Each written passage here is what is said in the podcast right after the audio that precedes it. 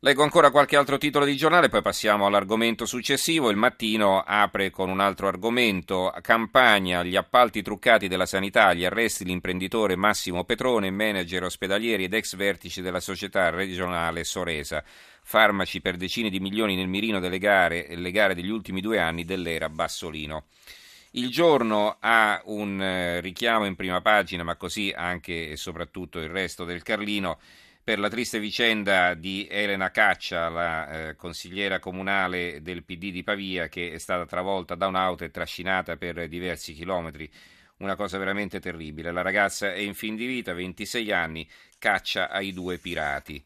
Il Tempo ha eh, un editoriale, eh, cioè un commento del sottosegretario di Stato al Ministero dell'Istruzione, invece di fiabe gay leggano la carta e Gabriele Toccafondi il sottosegretario all'istruzione che scrive gentile direttore ho letto gli articoli delle vostre giornaliste Fiorine e Poggi sulla lettura di fiabe improntate all'ideologia gender fatte in un asilo nido di Roma lo dico senza mezzi termini, non è possibile che in certe scuole venga continuamente bypassato il ruolo educativo dei genitori e non è possibile che i comuni cui spetta la gestione degli asili utilizzino le scuole per le loro battaglie ideologiche. La lotta a ogni forma di discriminazione è giusta e da promuovere, ma non deve essere usata per proporre una visione ideologica delle realtà.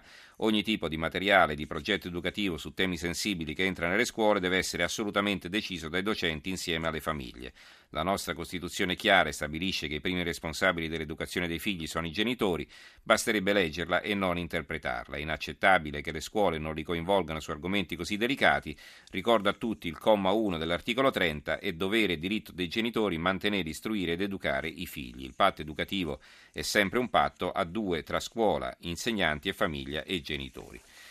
Allora, eh, la nuova di Venezia ha una foto a centropagina del ponte di Calatrava. Calatrava, la procura chiede una sentenza esemplare, la stretta finale il processo alla Corte dei Conti per danno erariale contro l'Archistar Santiago Calatrava, costi lievitati del ponte della Costituzione contestati 3,8 milioni di euro. Il procuratore Scarano, nei cittadini c'è un forte scoramento verso le istituzioni, serve una risposta di giustizia. Sentenza tra qualche mese, ma c'è il rischio della prescrizione. Il giornale aveva un'altra apertura, il piano segreto per l'emergenza, conti bloccati e prelievo forzoso, Europa folle.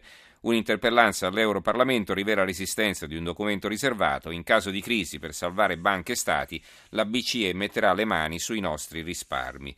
L'avvenire a centropagina tratta un argomento di politica estera che ritroviamo solo sull'avvenire, per l'appunto il Messico non cede ai narcos, società civile e vescovi in campo contro la catena di violenze. Libero centropagina ha una foto eh, cari- anzi una caricatura di D'Alema con in mano l'unità. D'Alema vuole l'unità per darla in testa a Renzi, cordata della minoranza PD per conquistare il giornale. E chiudiamo con Italia Oggi, la cicca a terra costerà cara, multe fino a 150 euro per chi getta chewing gum e mozziconi di sigaretta, agevolazione negli appalti per le imprese con certificazione ambientale, Sistri sospeso fino al 2016, insomma le novità fiscali eh, presentate da Italia Oggi. Allora, a questo punto noi cambiamo argomento, come preannunciato, parliamo di edilizia scolastica. Abbiamo in linea Vanessa Pallucchi, responsabile scuola e formazione di Lega Ambiente, coordinatrice di Ecosistema Scuola, il rapporto proprio sulla qualità dell'edilizia e dei servizi scolastici. Buonasera Pallucchi. Bene, allora eh, intanto ci descriva un po' i contenuti di questa ricerca, dalla quale emerge in sostanza che eh, circa un terzo dei nostri edifici scolastici ha, for- ha un forte bisogno di interventi di ristrutturazione. Prego. Sì, la nostra indagine è arrivata alla quindicesima edizione, è strutturata attraverso un questionario che viene inviato ai capoluoghi di provincia, quindi diciamo, la, la, il, il riferimento è soltanto alle città capoluogo di provincia e sono tre gli ambiti e i parametri che noi chiediamo ai comuni riguardano l'anagrafica degli edifici, se possiedono tutte le certificazioni, le loro condizioni, eh, tutta una partita che invece riguarda la sostenibilità dall'energia alle mense scolastiche alla raccolta differenziata e poi c'è anche una parte che riguarda il rischio. Quindi questi tre ambiti vengono incrociati e poi viene strutturata una sorta di graduatoria per stabilire quali sono le città più virtuose per quanto riguarda l'edilizia scolastica. Noi da 15 anni tocchiamo sicuramente un nervo scoperto che eh, in questi ultimi anni sta diventando anche una priorità per i vari governi che si succedono.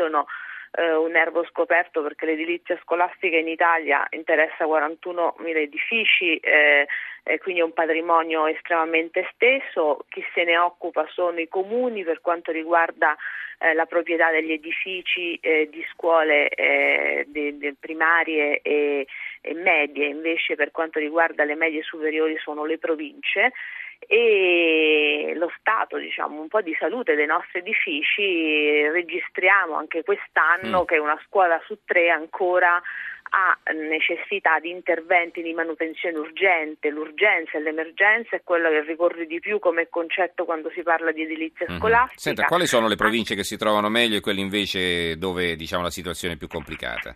Guardi, nel, nella, in cima alla classifica, diciamo, la prima in assoluto è Trento, e poi abbiamo Reggio Emilia, Piacenza, altre città soprattutto del centro-nord, e qui si solleva poi un problema anche eh, significativo rispetto al fatto che eh, troviamo città medie e piccole del nord nelle prime 20 posizioni, uh-huh. eh, la prima città eh, del sud che troviamo al ventunesimo posto è Lecce, uh-huh. quindi abbiamo anche qua diciamo, una fotografia di un'Italia un po' a due velocità con il nord e il centro che ha delle condizioni del patrimonio edilizio scolastico. E poi lei c'è un'eccezione migliori. perché poi le ultime posizioni sono tutte occupate da città del sud sì, purtroppo. Mm. Tutte, occupa- tutte, occupate da città del sud eh, e se noi vediamo anche insomma, che hanno disposto un po' ai, ai finanziamenti da, del piano Renzi perché avevano già pronti dei cantieri da uh-huh. far uh, cofinanziare, sono quasi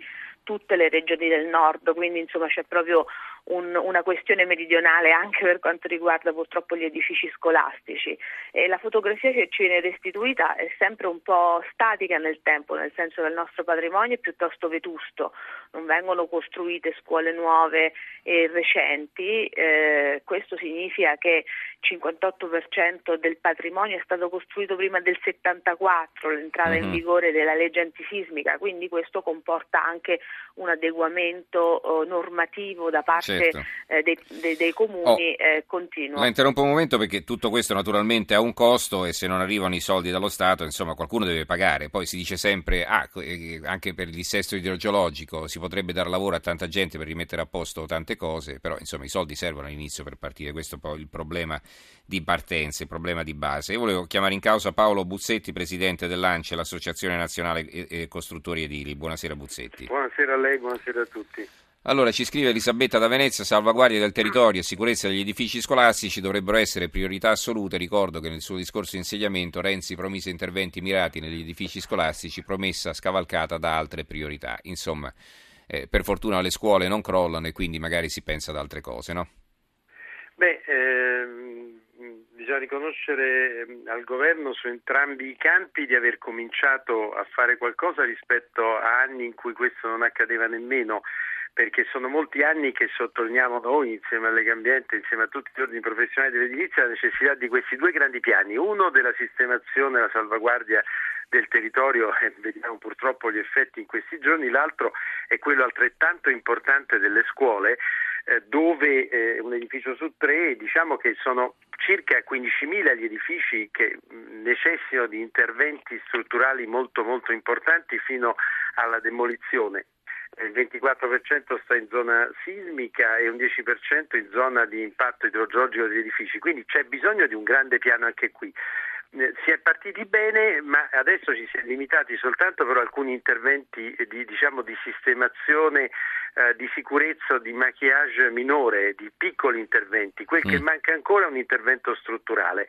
E qui lamentiamo, eh, così come lamentiamo risorse destinate da anni ma mai veramente spese nel campo del dissesto idrogeologico più di 2 miliardi, qui parliamo di 2 miliardi e 7 che in realtà ci sarebbero eh, di fatto in cassa ma che non vengono spesi con la celerità necessaria e qui mm. bisogna passare proprio a una programmazione dividendo gli, inve- gli, interventi più leggeri, interventi più strutturali e pesanti, pensando anche quando si interviene profondamente in un edificio scolastico alla didattica, alla necessità che le aule non sono più quelle di un tempo, a strumenti innovativi all'interno, a risparmio energetico, oltre che ovviamente alla solidità strutturale dell'edificio e anche all'uso che questo edificio si fa rispetto, che devo dire, ai genitori per esempio che ne possono fare un uso durante il giorno di palestre e via dicendo. Insomma c'è la necessità di un grande piano di investimento. Sono piani di investimento che darebbero sicurezza, che permetterebbero alle città addirittura di far ripartire la riqualificazione delle città dalle scuole, cosa che avviene negli altri paesi eh certo, avanzati certo, e che in realtà non sta avvenendo. Quindi la NAC la conosciamo, eh, si è cominciati sulla strada di affrontare i temi, ma eh, noi riteniamo che queste Stiamo andando un po' troppo lenti. Mm. Eh, troppo lenti, queste dovrebbero essere le, le priorità e le concludo dicendo che ci sono somme come 66 miliardi dei fondi strutturali europei, 44 dei fondi di coesione e troppo poco di questi sono destinati realmente alle scuole, ad esempio. Ah. Cioè non è tanto vero che i soldi non ci sono, è vero che non è ancora stata data una priorità vera agli interventi sulle scuole e sul dissesto del territorio, eh, mettendoci le risorse giuste e partendo con l'idea che dall'input nazionale, poi grazie alle autorità locali e ai sindaci, si cominci veramente in maniera sistematica a fare questi due grandi piani di intervento. C'è Paolo che ci scrive, eh, nel discorso di fiducia alle Camere Renzi parlò di grandi interventi per gli edifici scolastici, per la mia regione, la Lombardia, il finanziamento per scuole belle, sicure e nuove, mi sembra si parlasse di 160 milioni di euro. Si sono cominciati a spendere questi soldi, lei ne sa qualcosa, Buzzetti o no? come dicevo prima, si è cominciati a spendere un, diciamo, eh, una, una, prima quantità importante di centinaia di milioni, ma per piccoli interventi di manutenzione mm-hmm. ordinaria. Il piano vero strutturale non è partito e guardi che una prima cifra che abbia un senso sono 13 miliardi. Quindi bisognerebbe fare un piano pluriennale nel quale si comincia e si parte naturalmente mettendoci risorse adeguate. Questa impostazione non c'è, questa impostazione sistemica non c'è, non, non è ancora partita né sul dissesto idrogeologico, nonostante i grandi sforzi di ricognizione delle unità di missione e le grandi attenzioni che sono state poste, quindi speriamo che presto mhm. partano e tanto più sulle scuole dove invece non è stato eh, formalizzato questo grande piano di intervento. Io mi auguro che avverrà la sensibilità è cresciuta, eh, si tratta di metterci le risorse e di cominciare realmente eh, ad agire aprendo i cantieri. E questo è, è chiaro, sarebbe anche un volano, eh, sarebbe un volano anche per un settore che ha sofferto molto in questo ah, tempo. non c'è dubbio, eh, produrrebbero certo. grandi risultati occupazionali e la fiducia degli italiani di vedere che finalmente cominciamo a rimettere a posto le cose. Grazie allora a Vanessa Pallucchi, responsabile scuola e formazione di Lega Ambiente e coordinatrice di questa interessante eh, ricerca Ecosistema Scuola, rapporto sulla qualità dell'edilizia e i servizi scolastici. Grazie anche a Paolo Buzzetti, presidente dell'Associazione Nazionale Costruttori Edili. Grazie a entrambi e buonanotte.